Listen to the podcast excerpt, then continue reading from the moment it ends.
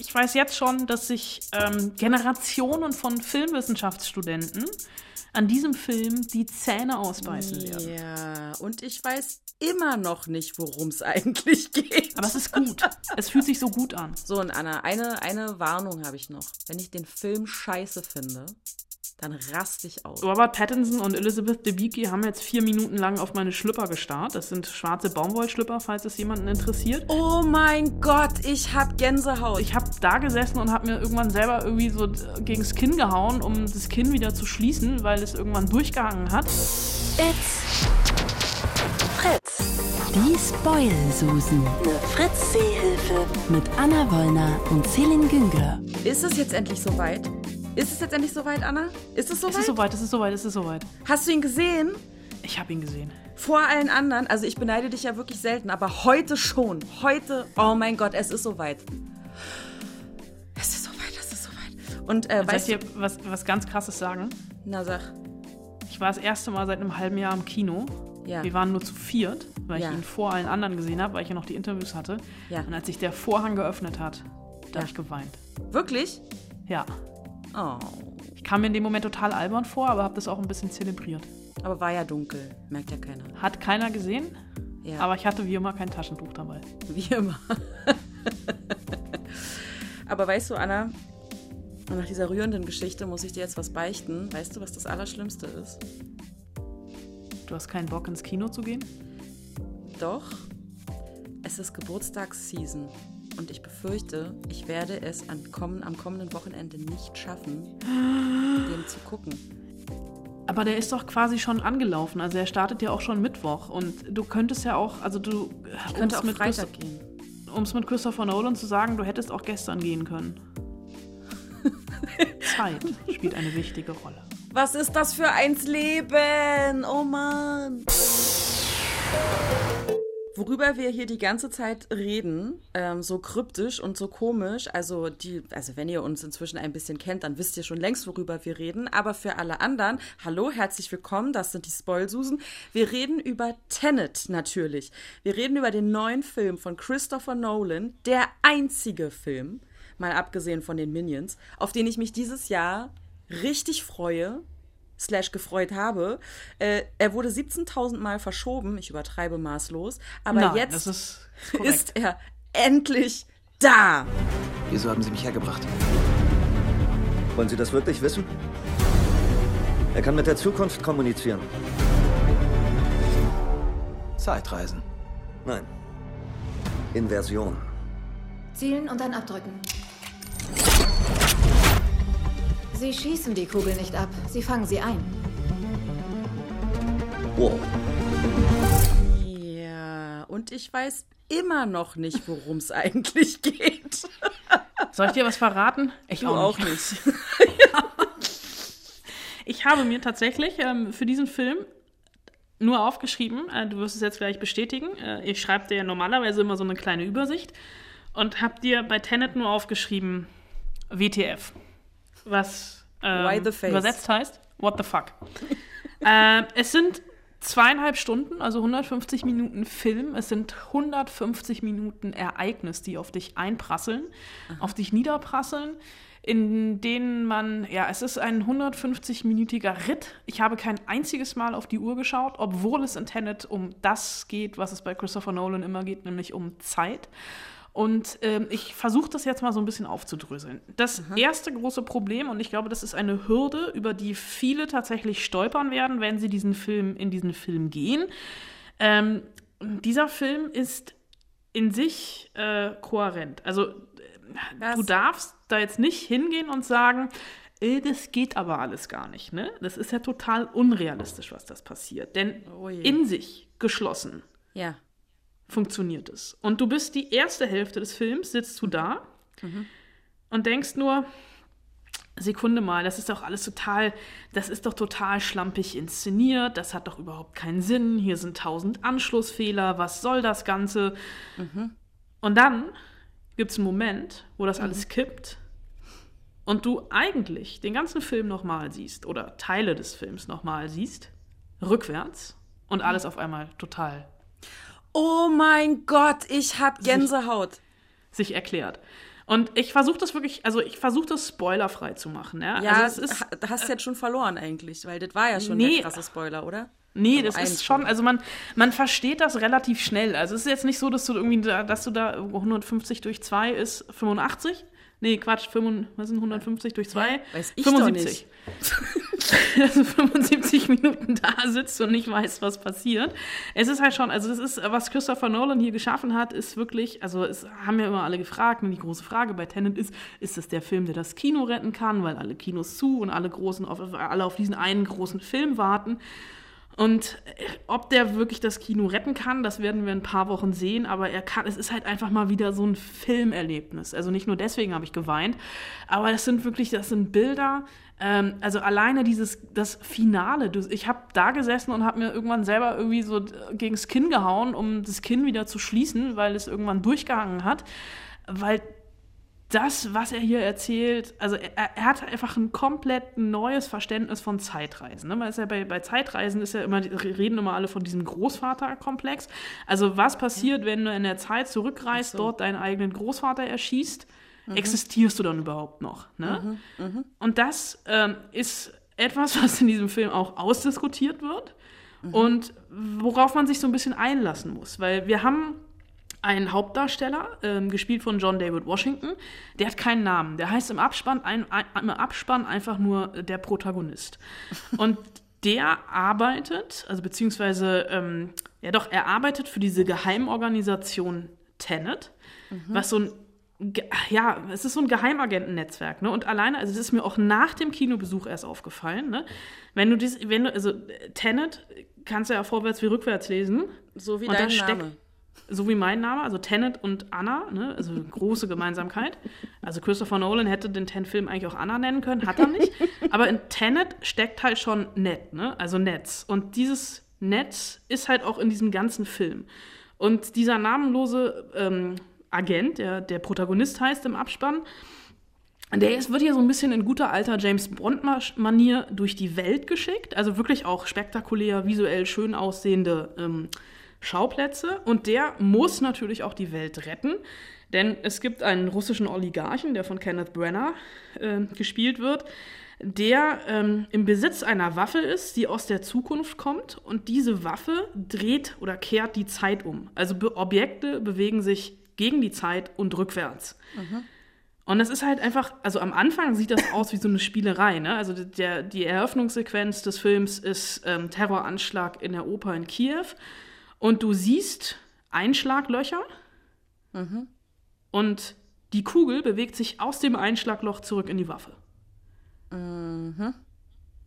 Und dieses Konzept, also das Ding rückwärts laufen, mhm, wird auf den ganzen Film ein, äh, ähm, angewendet. Und das hat einfach, also es ist halt schon bei Prügelszenen, also es gibt so Prügelszenen, die sehen, mhm, am Anfang total unbeholfen inszeniert aus.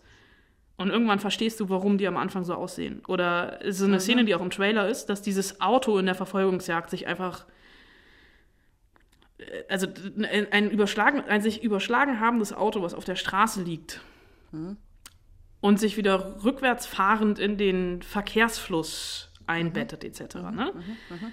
Und das haben die alles gemacht, und das finde ich einfach auch das Krasse daran. Also Christopher Nolan selbst hat das in Interviews gesagt, der Film hat weniger Special Effects oder C G I-Bilder als jede romantische Liebeskomödie. Also die haben das wirklich, also es war noch so handgemachte Action. Mhm. Und dieses, dieses Spiel mit der Zeit, also dass sich hier wirklich mehrere Zeitebenen oder beziehungsweise zwei Zeitebenen in der gleichen Einstellung treffen, die sich so diametral aufeinander zubewegen, ne? Das ist echt schon ein total krasser Mindfuck. Und natürlich, also Christopher Nolan macht das ja immer, dass seine Filme so ein filmisches Puzzle sind, die sind ja darauf angelegt, dass wir sie beim ersten Mal überhaupt nicht verstehen. Also der, mhm, macht das ja schon geschickt. Also insofern, mhm, kann Tenet wirklich das Kino retten, weil wir halt alle zwei, drei Mal reinrennen müssen, um das zu verstehen überhaupt. Und ich bin wirklich weit davon entfernt, um zu, äh, zu sagen, ich habe Tenet verstanden nach einem Mal gucken. Also ich werde die nächsten Wochen garantiert nochmal reingehen. Und Nolan, also die Szene ist, glaube ich, auch im Trailer drin, der sagt, eine Wissenschaftlerin zu dem Protagonisten, das Konzept der Inversion, also dieses Prinzip, der, dass die Materie andersrum aufgeladen ist, da geht es gar nicht darum, das zu verstehen, sondern da geht es darum, das zu fühlen. Und das ist was, was ich auf den Film eins zu eins übertragen würde. Also es geht gar nicht darum, Tenet zu verstehen, sondern es geht darum, Tenet zu fühlen. Und das ist bei mir voll aufgegangen. Und ich weiß und, jetzt schon, ja. dass du mir diesen Film nächste oder übernächste Woche um die Ohren hauen wirst. Aber es ist Christopher Nolan. Aber Dunkirk fandst du doch auch nicht so geil. Dunkirk fand ich mega. Echt? Wieso habe ich mir gedacht, wieso habe ich mir gemerkt, abgespeichert? Egal. Ich habe keine Ahnung. Dunkirk fand ich großartig. Vor allen Dingen, weil es da ja auch einen Moment dauert, bis du es raffst mit ja. der Zeit. Also, also Zeit und Christopher Nolan sind halt ganz, ganz dicke. Ist ja bei Interstellar ganz genauso. Ist bei Inception genauso. Ist bei Memento genauso. Ja, und Inception, da war ich halt irgendwann raus. Also, das, also ich glaube, ich muss den nochmal gucken. Okay, ja, würde ich mitmachen. Aber, ja, aber ähm, wa- wa- welche Rolle spielt denn jetzt Robert Pattinson? Der wird irgendwie da angeheuert als so ein Agent oder was? Oder darfst du das nicht sagen? Doch, das darf ich. Also John David Washington, der Sohn von Denzel Washington, der spielt die Hauptrolle. Der spielt diesen namenlosen Protagonisten. Und ähm, Robert Pattinson heißt, glaube ich, Neil. Der spielt quasi... Ähm, Ja, der spielt die zweite Geige, also der spielt, der ist mit John David Washington unterwegs in dem Film, ist aber ähm, eigentlich nur Stichwortgeber, beziehungsweise zu sehr will ich auf die Rolle von Robert Pattinson jetzt nicht eingehen. Und Elizabeth mhm. Debicki, die auch, also die die weibliche Hauptrolle spielt, wobei Hauptrolle bei Christopher Nolan ist immer, also sie spielt eine Frau, ähm, Christopher Nolan hat's nicht so mit Frauenfiguren. Ähm, Elizabeth Debicki spielt quasi, die spielt die Frau von dem Oligarchen, an den John David Washington ran muss, um diese Waffe zu kriegen. Ja, okay. Der wiederum von Kenneth Branagh ge- gespielt wird. Ja. Okay. Aber also bei deinen Ausführungen hatte ich jetzt wirklich, ich hatte Gänsehaut. Immer wieder. Und manchmal auch ganz lange. Also ich das sagst du Film selten gucken. Zu mir. Ja, ja, ja, ja. Ich mag so eine Filme, ja. Ich liebe ja sowas, wo du selber, wo du halt ein bisschen auch nachdenken musst, um halt selbst auf die Lösung zu kommen. Ich finde das ja großartig. Okay, ich überlege jetzt gerade, ich, ich äh, gehe gerade meinen Kalender im Kopf durch. Also warte mal, Samstag ist Geburtstag, Sonntag ist Geburtstag. Ich könnte es vielleicht Freitag schaffen. Aber was spricht denn gegen Mittwoch, also gegen gestern? In einer Welt von Christopher Nolan ist das alles möglich. Weil ich, weil ich quasi heute um sechs Uhr aufgestanden sein haben werden muss. Ja und? Ja, das spricht Da kannst dagegen. Du um siebzehn Uhr im Kino sitzen und dann bist du um zwanzig Uhr zu Hause. Um zwanzig Uhr dreißig. Aber Frau Wollner, Frau Wollner, Sie sind doch jetzt auch im Club der Verheirateten. Und da wissen Sie doch ganz genau, dass man da Dinge auch zu zweit macht. Und ich kann mir den Film nicht alleine angucken. Ich glaube, dann werde ich halt gelyncht hier zu Hause. Aber das Schöne ist, du kannst die Erstsichtung alleine machen. Du musst es ja deinem Gemahl nicht verraten. Und kannst dann einfach nochmal reingehen und nach der zweiten Sichtung dann so tun, was, du hast den beim ersten Mal nicht verstanden, was bist du denn für einer? Das ist doch total logisch. Ich finde es auch schön, dass du davon ausgehst, dass mein Gemahl diesen Podcast einfach nicht hört. Scheiße. Stimmt. Siehst du? Ja, ich muss mir, ich muss mir, ich muss mir was überlegen. Ich muss, äh, ich muss überlegen. Ich, ich finde einen Weg. Ich finde irgendwie einen Weg. Ah, Gravitation findet schließlich auch immer einen Weg, nicht wahr? Ja, und hättest du eine, du kannst dich auch einfach invertieren. Mhm. Ja, das, das, oh, ich würde mich da einfach zum Ende der Woche invertieren. Geht es? Ja, du brauchst Zeitschleusen. Ah ja, okay. Nee, aber Ende der Woche liegt dir in der Zukunft. Also du musst ja, also du müsst, was du machen könntest, ja, ja es, du könntest, also dein Zukunfts-Ich mhm. könnte am Freitag in die Vergangenheit reisen, mhm. um dich am Mittwoch ins Kino zu schicken. Das müsste gehen. Ja, das, okay. Ja. So, und Anna, eine, eine Warnung habe ich noch. Wenn ich den Film scheiße finde, ja. dann raste ich aus. Ja, ist okay. Kann ich mit leben. Bin dann ja nicht in der Nähe.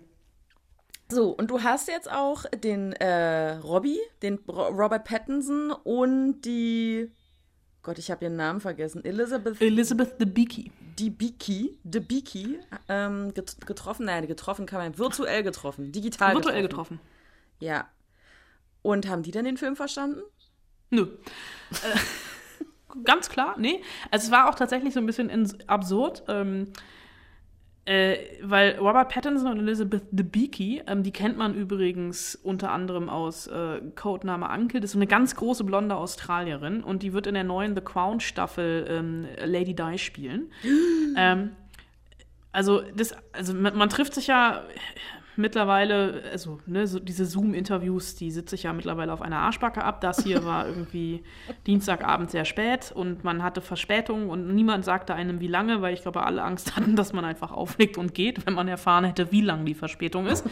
äh, sagen wir es mal so, ich war vor Mitternacht im Bett, aber ich habe sehr lange äh, in digitalen Warteräumen verbracht und mhm. ähm, die waren auch noch nicht mal zusammen. Also er war an dem einen und sie an dem anderen Ort. Ich war zu Hause und etwas, was mir wirklich im Nachgang sehr, sehr peinlich ist, was ich aber erst später gesehen habe, als ich das Video zugeschickt bekommen habe, im Hintergrund stand noch mein, stand mein, mein Wäscheständer und da hing meine Unterwäsche. Also ähm, Robert Pattinson und Elizabeth Debicki haben jetzt vier Minuten lang auf meine Schlüpper gestarrt. Das sind schwarze Baumwollschlüpper, falls es jemanden interessiert. Und aber sie haben nichts gesagt, sehr professionell. Sie haben, sie haben nichts gesagt, aber Robert Pattinson hat zwischendurch mal so dreckig gelacht. Ich weiß immer noch nicht, ob es deswegen war oder, naja, egal. Und das Gute aber war, also ich hatte die Zähne frisch geputzt, weil ich danach wirklich direkt ins Bett bin.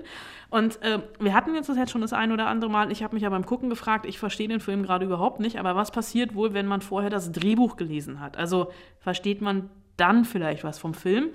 Und die Antwort, ähm, von Robert Pattinson war am Anfang so ein ganz kleines bisschen arrogant. Chris has this technique of writing where it's it's very satis- it has it's it seems very very satisfyingly complex. I mean, are you kind of like I remember the first time I read it and I was like, damn, I'm pretty smart. And like this seems really complicated and I get it completely. And, and then yeah, then you kind of reread it, like, wait a second, maybe I didn't get this at all. And then and then you kind of, you. I spent the entire six months of the shoot thinking, like, I've got it. I've got it now. I completely understand it. And then it suddenly just slightly gets out of reach. I mean, I guess that's why so many people have, that his movies have so much, so much kind of uh, rewatch value. Like, people watch, people watch, Ince- I remember when Inception came out, people were watching it like ten times, just kind of, thinking, you know, it's it's always just a little bit out of reach, but kind of gives you enough um, satisfaction to kind of,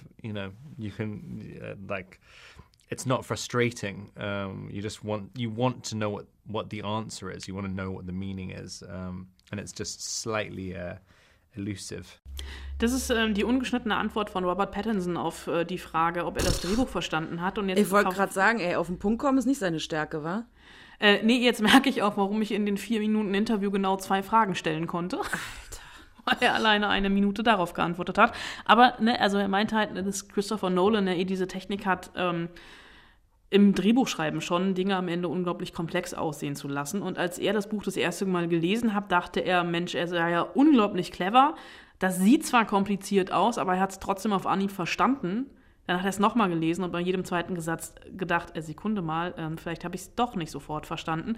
Und er hat die kompletten sechs Monate vom Dreh immer wieder diesen Moment ge- gehabt, wo er dachte, jetzt weiß ich, worum es geht. Nee, jetzt, nee, jetzt oder jetzt. Und ähm, dann war er doch wieder am Anfang. Und das ist aber auch genau der Grund, warum sich die Leute die Filme von Christopher Nolan immer und immer wieder angucken, weil also er hat Inception zehnmal gesehen und weiß immer noch nicht, worum es da so grob geht.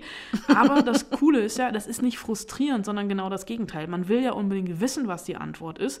Und dieses immer wieder aufs Glatteis geführt werden und reingelegt zu werden, mehr oder weniger, das ist ja auch das Markenzeichen von Christopher Nolan. Und Debicki, die ähm, äh, eine Minute und sechs sehr, sehr kritisch Robert Pattinson aus der Ferne angeguckt hat, die hat sich dann anders versucht rauszureden, warum sie den Film nicht verstanden hat. Well, I mean, it's when you read the script as an actor, you kind of inherently are always going to focus on your character and you start to sort of watch the story happen through the eyes of this person that you're reading. So that's it's kind of that's how I I suppose that's how I access the story and all the complexity of it and the world and the other characters and so um I just found it to be an incredibly vivid thing to read, and I just received what I received on that first reading, but um, it kind of washed over me, really. It, it's, yeah, in the same way that it did when I saw it for the first time, too. It's just such a trip. I, I, I've never read anything like it, and I've never seen anything like it, so... Ja, also wenn man als Schauspielerin ein Drehbuch liest, ne, dann konzentriert man sich meist erstmal auf die eigene Rolle, kann ich verstehen, und nimmt die Geschichte erstmal nur durch die ähm, Augen der Figur wahr. Und so hat sie sich versucht, einen, einen Zugang zu der Geschichte zu schaffen und vor allem auch zu dieser Komplexität und die Welt, also dieser Welt. Und sie fand das schon beim Lesen unglaublich lebendig und anschaulich, aber hat bei weitem nicht alles durchschaut. Und beim ersten Mal gucken hat sie auch nicht alles durchschaut und irgendwie nur so gedacht, was für ein Trip. Sie hat noch nie was Vergleichbares gelesen, geschweige denn gesehen. Und das würde ich sofort unterschreiben, ich nämlich auch nicht. Aber investigativ, wie ich bin, wollte ich natürlich dranbleiben und habe versucht, Robert Pattinson erklären zu lassen, was die Essenz von Tenet ist. Und kurzer Spoiler, um es vorwegzunehmen, es ist total in die Hose gegangen. The science that it's based on, if you actually, if you read the Tech, the technical writings on it, it's just going to be formula after formula after formula, and somehow Chris has made something which is so it's kind of is based on it is based on a real scientific um, concept, um, and how he's managed to make it like kind of kind of true, but then done in a massive action adventure movie. Uh, it's kind of astonishing how it's. I mean, because it's a feat of engineering just in the writing, like let alone making all the others. You know, there's there's a sequence in the middle of it with, with Ken Branagh and, and John David and Elizabeth, which just I remember reading it in the script and being like, wait, this can't have happened like this. And I think you, I've seen it like when you see it in the movie, you're like, you still can't really understand how he made it. But I can't really give it away, but it's kind of incredible. Ja, die Wissenschaft, auf der der Film basiert, die sei ja fundiert. Also wenn man das Drehbuch auf eine wissenschaftliche Ebene runterbrechen würde, dann wäre das eine Aneinanderreihung von mathematischen Formeln. Und Christopher Nolan hat aber, weil mathematische Formeln auf der Leinwand relativ langweilig sind, die Geschichte von Tenet emotionalisiert, auch wenn sie auf diesem wissenschaftlichen Konzept basiert, was Robert Pattinson aber auch nicht erklären konnte. Ne? Und wenn wir ehrlich sind, hat er sich einfach, also hat Nolan sich den Spaß gegönnt und einen krassen Actionfilm daraus gemacht. Und allein schon im Drehbuch äh, läge, die äh, Lüge, Liege, läge, die, Höhe, die hohe Kunst dieser Technik. Und es gibt ungefähr in der Mitte des Films eine Szene zwischen Kenneth Branagh, John David Washington und Elizabeth Debicki. Und als Pattinson die im Drehbuch gelesen hat, dachte er sich, das kann so gar nicht stattfinden. Also das kann man auch so gar nicht inszenieren. Und wenn er sich den Film jetzt anguckt, weiß er immer noch nicht, wie der Mann das gemacht hat. Aber er hat es getan. Er will natürlich nicht verraten, welche Szene das ist. Will ich auch nicht. Äh, aber es ist einfach nur unglaublich, denn auch Robert Pattinson ist eine Spoilsuse, genauso wie auch Elizabeth Debicki. Obviously, I'm going to preface this by saying I don't want to give anything away plot-wise. But I would say the essence of the film is an exploration of the concept of time, which in all its kind of complexity um, is, like Rob said, sort of like an ever-elusive complex. A concept, and it is also, I believe, in the world of quantum physics, still something that is constantly evolving and unraveling and sort of just out of people's grasps.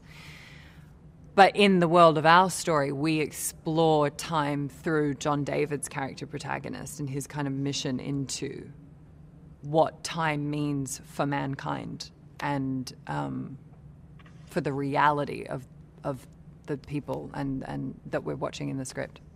In the movie. Yeah, I think it's. I just stopped being able to speak English trying to describe this film. Auch Elizabeth Debicki will natürlich von der Geschichte nichts verraten, aber die Essenz des Films ist für sie das Erforschen des Konzepts von Zeit in all seiner Komplexität. Und angesiedelt ist das, ich will auch einfach dieses Wort an dieser Stelle nochmal erwähnen, in der Welt der Quantenphysik. Und das ist ein Thema bzw. ein Strang in der Forschung, der sich ständig weiterentwickelt. Und in der Geschichte geht es einfach darum, die Zeit durch die Figur von John David Washington, also dem Protagonisten, zu erkunden und seiner Mission. Und es geht darum, was Zeit für die gesamte Menschheit und die Realität der Menschen bedeutet. Und da hat sie dann, dass ihr Robert Pattinson ins Wort gefallen und sie hat festgestellt, dass sie eigentlich schon gar kein Englisch mehr kann, äh, wenn sie auch nur ansatzweise versucht, den Film zu beschreiben. Und was immer sie am Ende gesprochen hat, vielleicht war es passend zum Film auch einfach nur rückwärts. Aber du brauchst jetzt kein abgeschlossenes Physikstudium, um diesen Film zu verstehen, oder doch? Also sagen wir es mal so, ich habe kein abgeschlossenes Physikstudium und habe den Film nicht verstanden. Vielleicht hast du deine Frage ungünstig formuliert. Scheiße. Nein, aber es macht ja Spaß. Das ist ja das Tolle daran. Okay. Also ich, ich weiß jetzt schon, dass sich ähm, Generationen von Filmwissenschaftsstudenten an diesem Film die Zähne ausbeißen werden. Aber es ist okay. Gut. Es fühlt sich so gut an. Ich habe okay. das Gefühl, seit ich Tenet gesehen habe, bin ich wieder lebendig. Ich habe wieder einen Sinn. Also mein Leben hat, nein, mein Leben hat, nein, aber also mein, mein Arbeit, die Spoilsusen haben wieder einen Sinn. Vielleicht hätte es aber auch einfach Police Academy dreiundzwanzig sein können, nur weil du einfach so happy warst, wieder im Kino zu sein. Vielleicht liegt es gar das nicht möchte, an Tenet. Nein, das möchte ich, ähm, das möchte ich von mir weisen. Okay. Also, ich fasse mal oder versuche mal zusammenzufassen, ja? Tenet. Ab sofort im Kino, der neue Film von Christopher Nolan. Ähm, es geht um Zeit, um Zeit rückwärts, und der Film ist beim ersten Mal gucken nicht zu verstehen. Selbst die SchauspielerInnen haben ihn nicht verstanden. Ja? Aber er ist gut. Korrekt. Du hast jetzt dreißig Sekunden dafür gebraucht, das zusammenzufassen, was ich in zwanzig Minuten erzählt habe. Ja, das ist meine Stärke. Ich komme halt zum ja. Punkt. Ich nicht. Robert Pattinson okay. auch nicht. Aber der weiß ja nee. jetzt auch, was ich für Schlüpper trage. Ja, deswegen.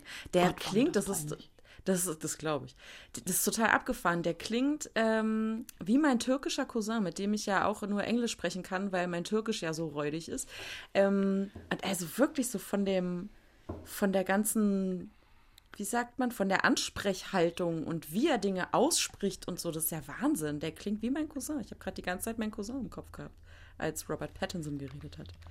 Vielleicht hm. ist dein Cousin Robert Pattinson und hat es dir noch nicht gesagt. Ich glaube nicht, denn der optische Unterschied ist doch deutlich. Ich war ja ein bisschen verknallt in Robert Pattinson, muss ich ja zugeben. Echt? Bei Twilight. Oh Gott, was habe ich ihn geliebt. Hätte Toll. ich das gewusst, hätte ich deine ja. Unterwäsche da aufgehangen. Ist schon okay so. Okay, also, ähm, als ob ich es geahnt hätte, ne? Ich bin so schlau. Ähm, habe ich ähm, die Hausaufgabe für diese Woche ja äh, folgendermaßen gestellt. Filme und Serien, wo ihr das Ende einfach nicht gerafft habt. Als ob ich es geahnt hätte. Wobei bei Tenet rafft man ja anscheinend den ganzen Film nicht, nicht nur das Ende. Aber ähm, hast du Hausaufgaben gemacht, Anna? Anders als du habe ich Hausaufgaben gemacht. Du bist so gemein. Ich hatte ähm, zwei Wochen Zeit. Ja. Das stimmt. Ich eigentlich auch. Und hab's trotzdem vergessen. Naja. Aber es äh, scheint auf jeden Fall Bedarf zu geben an äh, dieser Art Thema. Dinge, also Filme und Serien, die man nicht versteht. Äh, wir haben nämlich einiges äh, zurückbekommen an Hausaufgaben. Von Björn beispielsweise. Und da kann ich nicht allzu viel zu sagen, ähm, weil ich die letzte Folge noch nicht gesehen habe. Es geht nämlich um die Serie Gotham.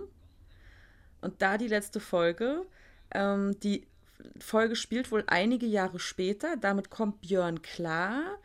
Und die Figur des Batman ähm, ist nur sehr marginal und teilweise und kommt nur so schemenhaft irgendwie vor. Aber auch das findet Björn in Ordnung, vermutlich wegen fehlender Rechte. Weißt du da gerade mehr? Nee, war? Nee. Ich habe auch Gotham, glaube ich, nie geguckt. Oh, mach mal. Das ist wirklich gut. Ja, ich habe keine Zeit. Ja, ich habe keine Zeit, ja. Ähm, Björn stört sich tatsächlich an ähm, der Nummer, dass die erwachsene Catwoman von einer anderen Darstellerin gespielt wird als das Kind quasi oder die Teenager, warum sie die quasi nicht haben mitaltern lassen. So, das stört ihn. Ähm, des Weiteren, ich kann dazu nichts sagen, wie gesagt, letzte Folge habe ich noch nicht gesehen.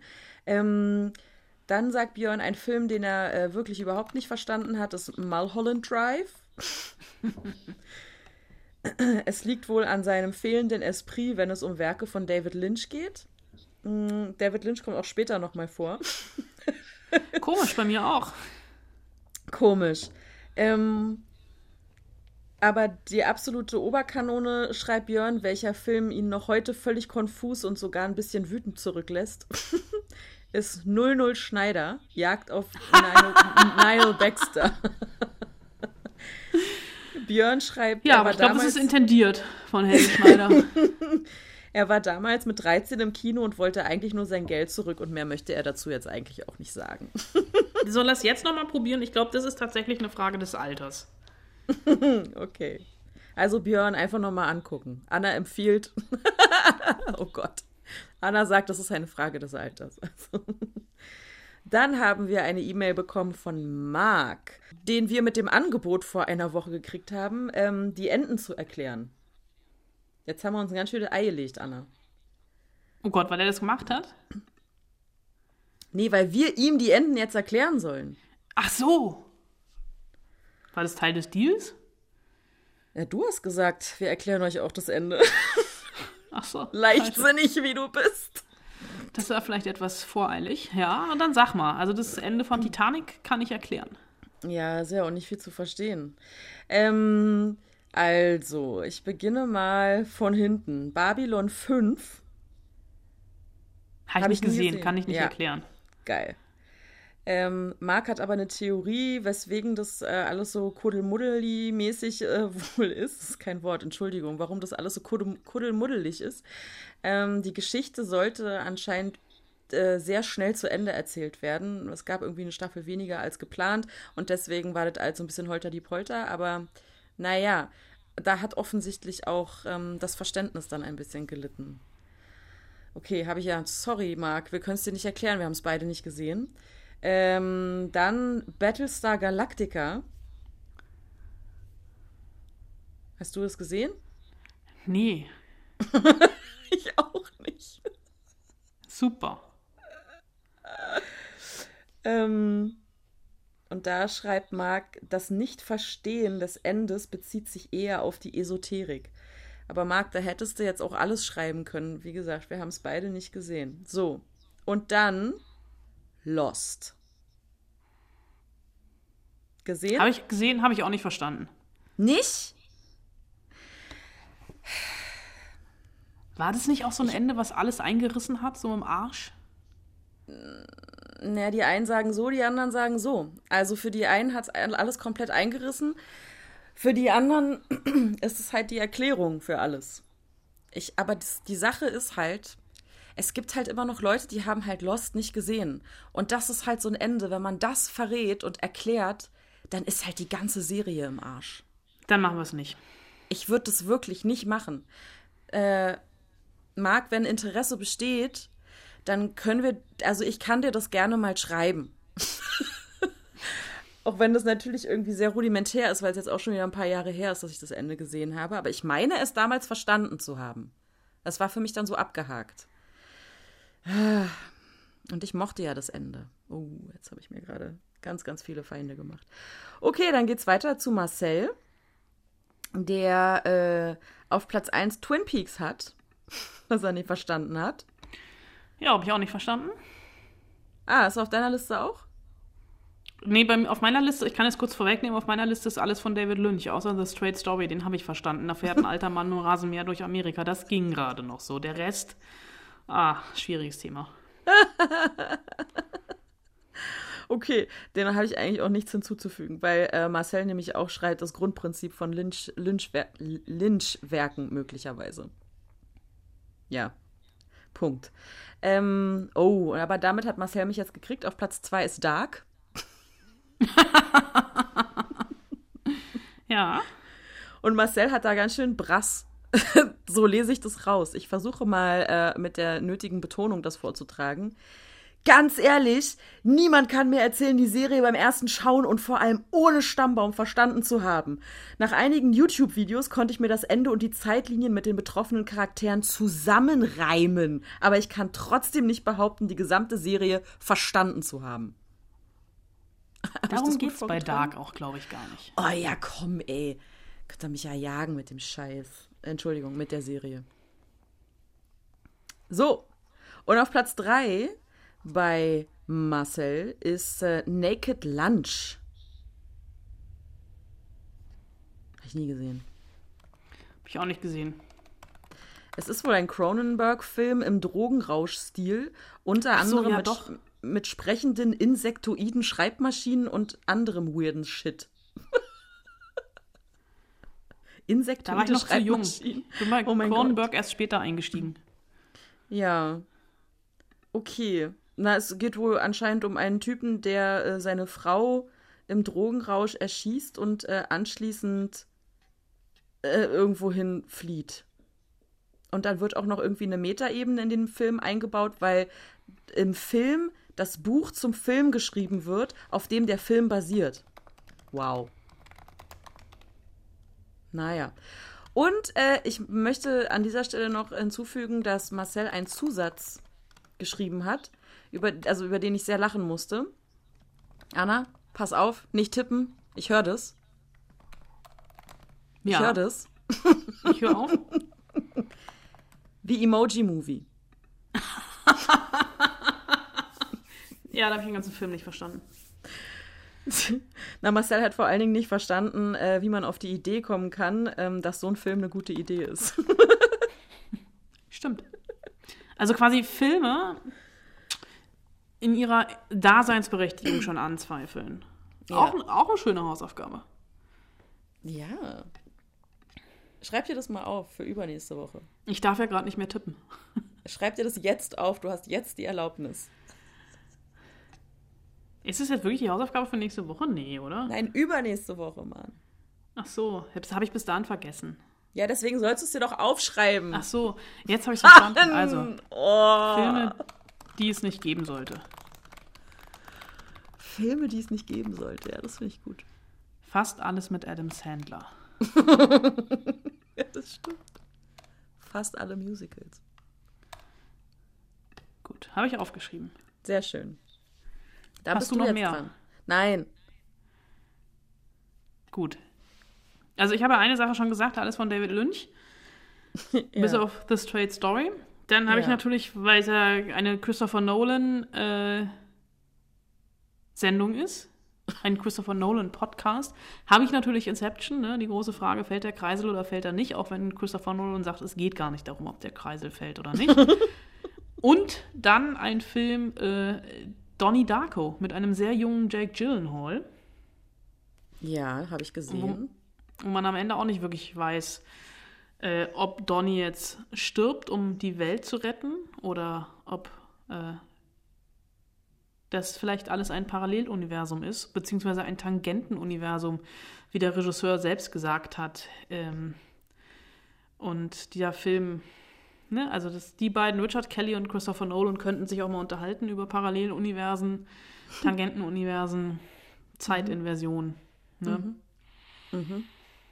Ja. Ich kann mich überhaupt nicht mehr erinnern. Ich weiß nur noch, dass da halt diese Figur war, dieser komische Monsterhase. Ja. Oder was auch immer Reicht das vielleicht war. auch. Aber an das Ende kann ich mich wirklich nicht mehr erinnern. Ich glaube, ich fand den damals zu krude und habe es komplett gelöscht aus meinem Hirn. Ist okay. Okay. Also bei Inception schließe ich mich definitiv an.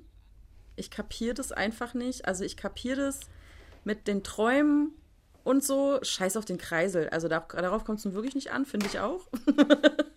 Aber ab einer gewissen Ebene, Traumebene, bin ich einfach raus. Und da kapiere ich dann nicht mehr, warum, wieso, dann das mit der Zeit und dem Bums und warum das dann irgendwie alles nicht mehr funktioniert plötzlich am Ende und bla. Und das, das verstehe ich einfach nicht.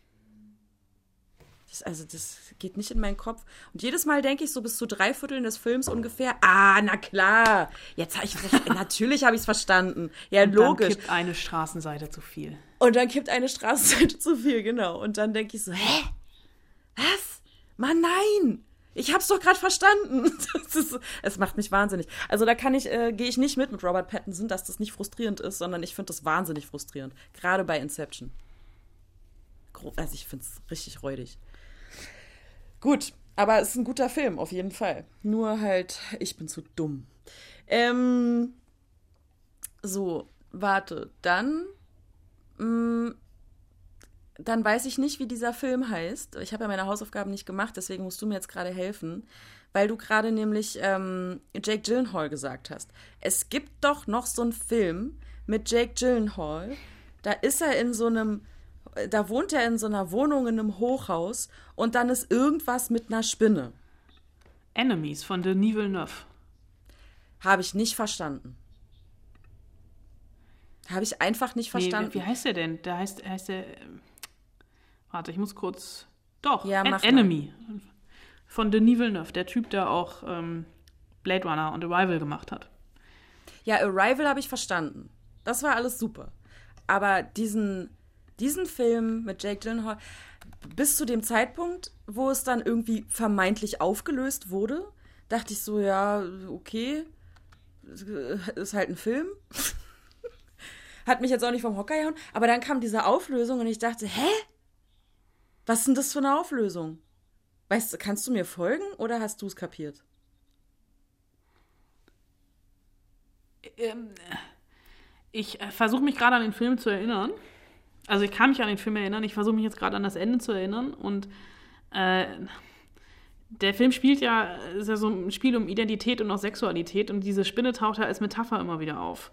Ja. Und der, der ist halt schon, also das ist ja so ein Suspense, Erotik, Mystery Thriller mit Spionageelementen und ich glaube, der will, dass du verstört aus dem Kino gehst. Ich bin ja aber das nicht jetzt ver- weiter? Nicht wirklich, ne? Nee, ich bin ja nicht verstört aus dem Kino rausgegangen. Im Gegenteil, ich war eher wütend, weil ich das einfach, also so eine lame Auflösung fand, dass ich so dachte, ey Leute, also hättet ihr euch da mal nicht ein bisschen was Komplexeres ausdenken können, als da jetzt so eine Spinne dahin zu packen? Ja, aber Oder die Spinne ist ja, glaube ich, nicht, ist ja nur, ist ja nur Metapher. Ja, er wird's dann doch irgendwie oder so ein Quatsch, aber... Das, das hat einfach keinen Sinn gemacht.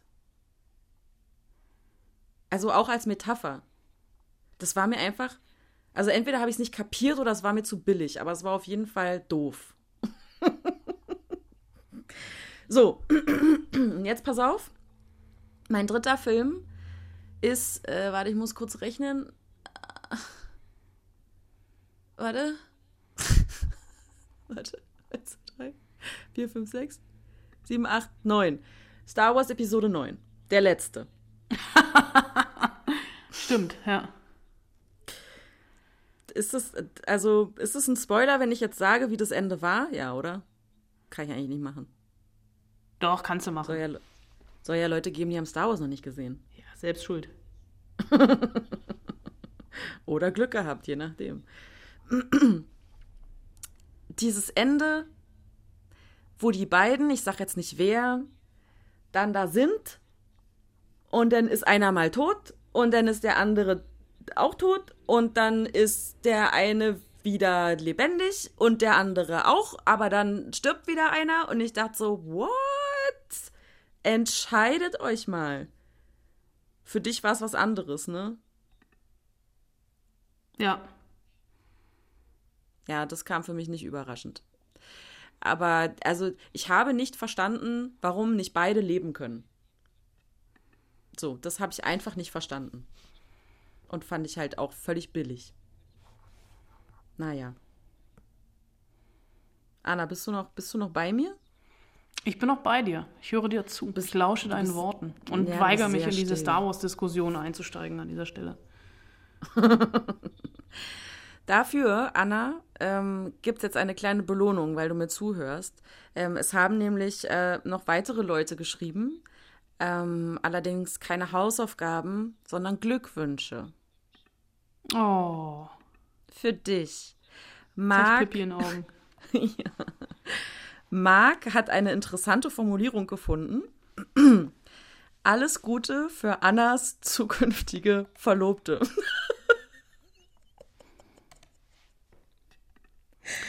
Das ist tatsächlich eine interessante Formulierung. Ich weiß nicht so genau, warum. Ja. So nach dem Motto, toi, toi, toi. Aber ähm, ich glaube, es ist nur lieb gemeint, nur nett gemeint. Und äh, dann hat Frank noch äh, geschrieben, ihm ist zu den Hausaufgaben gar nicht eingefallen. Ist auch völlig okay. Ähm, aber er wünscht dir alles erdenklich Gute zur Hochzeit. Vielen Dank. No.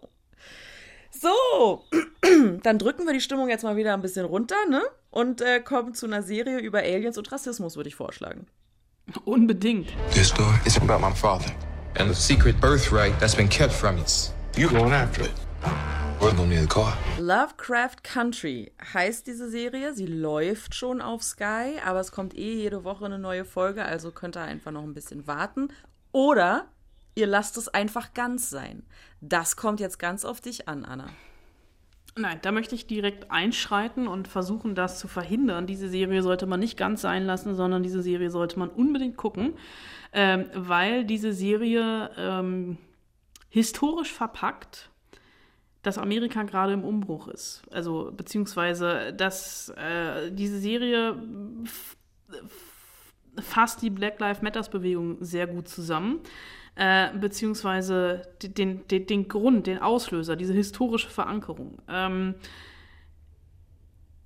die ersten Minuten, also die allererste Folge, ne, äh, wo man wirklich, also ich wusste noch nicht wirklich viel über diese Serie, außer dass es eine H B O-Serie ist, ähm, geben tatsächlich schon eine Richtung vor, wobei, das muss ich fairerweise auch dazu sagen, dass eine Serie ist, bei der sich die Richtung gefühlt von Folge zu Folge ändert, was aber auch tatsächlich, das klingt jetzt negativer, als ich es meine, das ist nämlich tatsächlich ein Geniestreich. Äh, um jetzt kurz auf die ersten Minuten dieser Serie einzugehen, das geht los mit der Hauptfigur, Atticus Freeman, genannt Tick, der tatsächlich so im Stil der Science-Fiction-Filme der fünfziger Jahre gegen Aliens kämpft. Und das alles, also wirklich der mit, ähm, mit äh, schön im, im, im, im, im Anzug, mit gegen Tentakel, Aliens, Glibber, Schleim et cetera. Dieser Überlebenskampf und dieser blanke Horror ist, aller- ist allerdings nur ein Traum, denn er ist eigentlich in der Busfahrt, sitzt er im Bus, im hinteren abgetrennten Teil für Schwarze und ist auf dem Weg nach Hause, nach Chicago und die Busfahrt, ein ähnlicher Horror wie der Albtraum. Und er ist auf der Suche nach seinem Vater, der verschwunden ist und gemeinsam mit seinem Onkel, ähm, der eine ähnliche Vorliebe für Science-Fiction-Romane hat wie äh, Tick und seine Jugendfreundin Letizia machen die sich auf die Suche nach seinem Vater. Und der Onkel, der ist ähm, Herausgeber des Safe Negro Travel Guides. Das ist das, was wir aus dem Film Green Book kennen, nämlich ein Reiseplaner mit Übernachtungsmöglichkeiten für Schwarze. Und das ist auf dieser Reise ganz nützlich, denn ähm, die Suche bringt sie nach Lovecraft Country in Neuengland. Das ist eine Gegend, in der es zu der Zeit, also Mitte der fünfziger Jahre in Amerika, die schärfsten aller Rassengesetze gab. Und da beginnt dann der eigentliche Horror. Und die Serie ähm, basiert auf dem gleichnamigen Roman von Matt Ruff und ist ähm, eine Anthologieserie. Also jede Folge steht für sich und es gibt äh, Anleihen in der, also beziehungsweise es ist abgeschlossen und jede Folge ähm, hat Anleihen in der Film- und Fernsehgeschichte. Also das ist wirklich sehr, sehr viel dabei. Das geht los mit Alien, über Fringe, Fluch der Karibik. Es ist so ein bisschen Indiana Jones dabei. Also eine Folge ist so ein bisschen an Indiana Jones angelegt, Body Snatcher. Und jede Folge ähm, ist auch ein eigenes Kapitel, das erzählt wird. Und die ersten beiden Folgen sind noch die am zusammenhängendsten. Da ist es nämlich dieser Roadtrip. Und das Wunderbare ist, dass jede Folge auch für sich funktioniert und für sich mit so bekannten Horrorfilm-Genre-Elementen spielt, die wir alle kennen. Also es gibt wirklich so dieses Haunted House, es gibt die Schatzsuche, die dann angelegt ist an Indiana Jones, es gibt einen obskuren Kult mit den weißesten, blondesten und arischsten Menschen, die man sich vorstellen kann. Und äh, um nochmal auf die erste Folge zurückzukommen, nach dieser Traumsequenz mit den Alien, ähm, Elementen, ist das eigentlich erstmal so ein klassisches Familiendrama, also so ein History-Piece mit fantastischer fünfziger-Jahre-Ausstattung und diese Folge endet dann blutüberströ- mit blutüberströmten Figuren im Wald in einer einsamen Hütte und das Einzige, was gegen die Monster hilft, ist eine Taschenlampe und ähm, diese Monster haben gerade ein paar weiße Polizisten gefressen, ähm, die noch so, ähm, die kommen zähnefletschend aus dem Nichts, aus der Erde und wollen töten und diese Serie, das merkst du an meiner Beschreibung vielleicht schon so ein bisschen, ist wirklich ein sehr, sehr wilder Ritt und nutzt einfach den Horror, um äh, die, diese Horrortraditionen und die so unglaublich viel Spaß macht zu entschlüsseln, um eine Geschichte über amerikanischen Rassismus zu erzählen, der wirklich ganz, ganz tief verankert ist. Denn also dieses Anwesen dieser einflussreichen Familie entpuppt sich als Heimstatt einer rassistischen Geheimloge, das ist natürlich angelehnt an den Ku-Klux-Klan. Die Weißen, von Kellnern über Tankwarte bis hin zu den Polizisten, sind alle durchweg äh, Rassisten. Und auch schon der Titel ähm, der Serie ist eine Anspielung an H P Lovecraft. Das ist ein sehr berühmter Autor fantastischer Horrorliteratur, also dieser klassischen Pulp Fiction, der selbst ein ganz großes Rassismusproblem hatte. Und die Serie dreht diese rassistischen Werke von ihm jetzt um und nutzt sie so ein bisschen als Anleitung, White Supremacy zu entlarven, als Horror, der für Schwarze wirklich hinter jeder Ecke lauert. Nachts ist es gruselig, aber noch gruseliger ist es, wenn man Menschen und ihre Vorurteile trifft. Und die Serie macht das so ein bisschen wie, ähm, wie Watchmen, die vor ein paar Monaten herauskam. Also von diesem äh, tief verankerten Rassismus zu erzählen. Und bei Watchmen waren es Superhelden. Und hier ist es eben Horror und das Genre der Pulpwerke. Und das ist tatsächlich eine Serie, die ich jedem nur wärmstens ans Herz legen kann. Die ersten drei Folgen sind, glaube ich, mittlerweile online.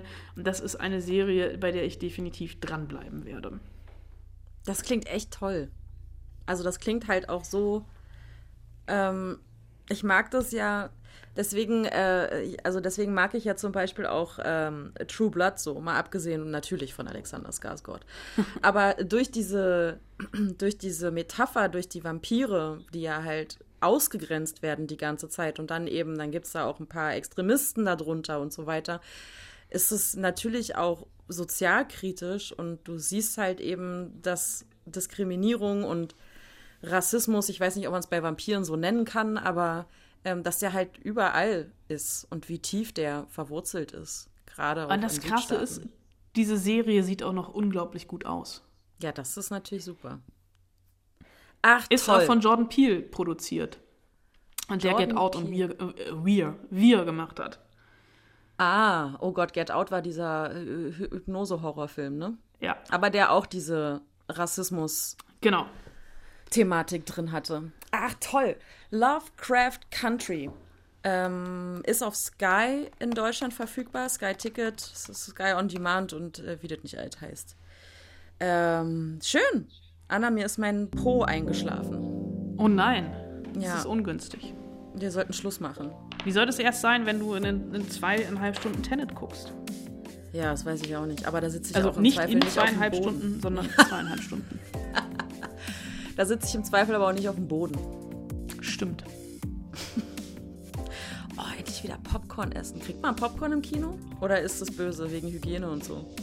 Das weiß ich gar nicht. Ich war ja in der Pressevorführung, da gab es keins. Aber wir mussten unsere Getränke auch selber aufmachen. Hm.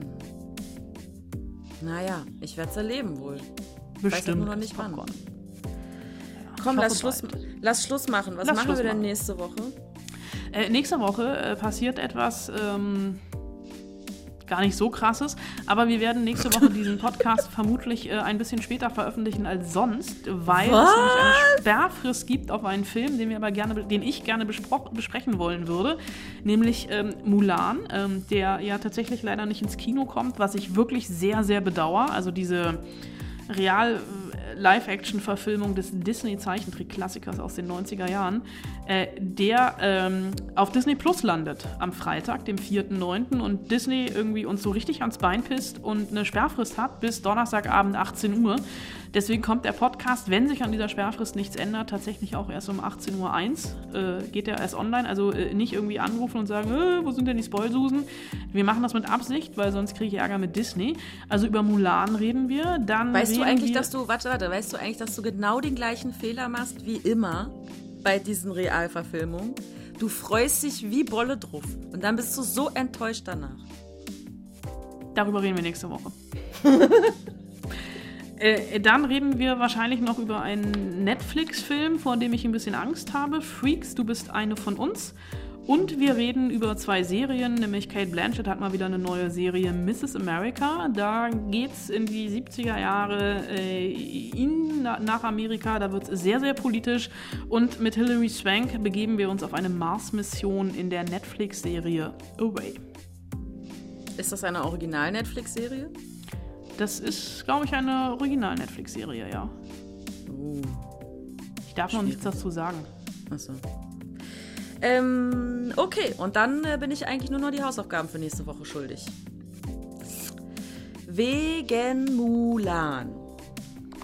Achtung, Stifte raus, Anna. Ja, ich tippe, du hast Film, Filme und Serien mit Drachen.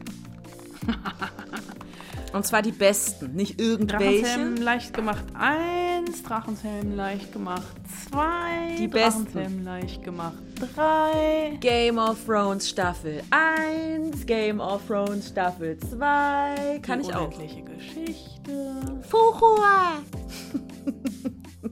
Ihr merkt, äh, uns fallen schon tausend Dinge ein und die Dinge, die euch einfallen, äh, dürft ihr uns gerne schreiben an spoilsusen at fritz punkt de. Das ist die Hausaufgabe für nächste Woche. Filme und Serien mit Drachen, und zwar die besten. Nicht irgendein Scheiß. In diesem Sinne, liebe Grüße, eure Spoilsusen. Viel Spaß im Klammer auf, Heim, Klammer zu, Kino.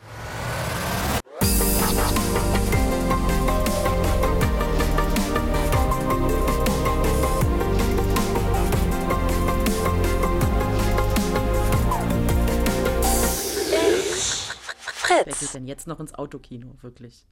Habe ich Autokino gesagt? Nein, du hast manchmal Autokino noch gesagt. Stimmt. Heim slash Auto slash was weiß slash ich was, Freiluft. Mann, Freilicht. Viel Mann, Spaß Freilicht. Auf dem Sofa, viel Spaß auf dem Boden, viel Spaß im Bett, viel Spaß auf dem Sessel. Vielleicht guckt der ein oder andere auch eine Serie im Keller, dann wünsche ich auch da viel Spaß.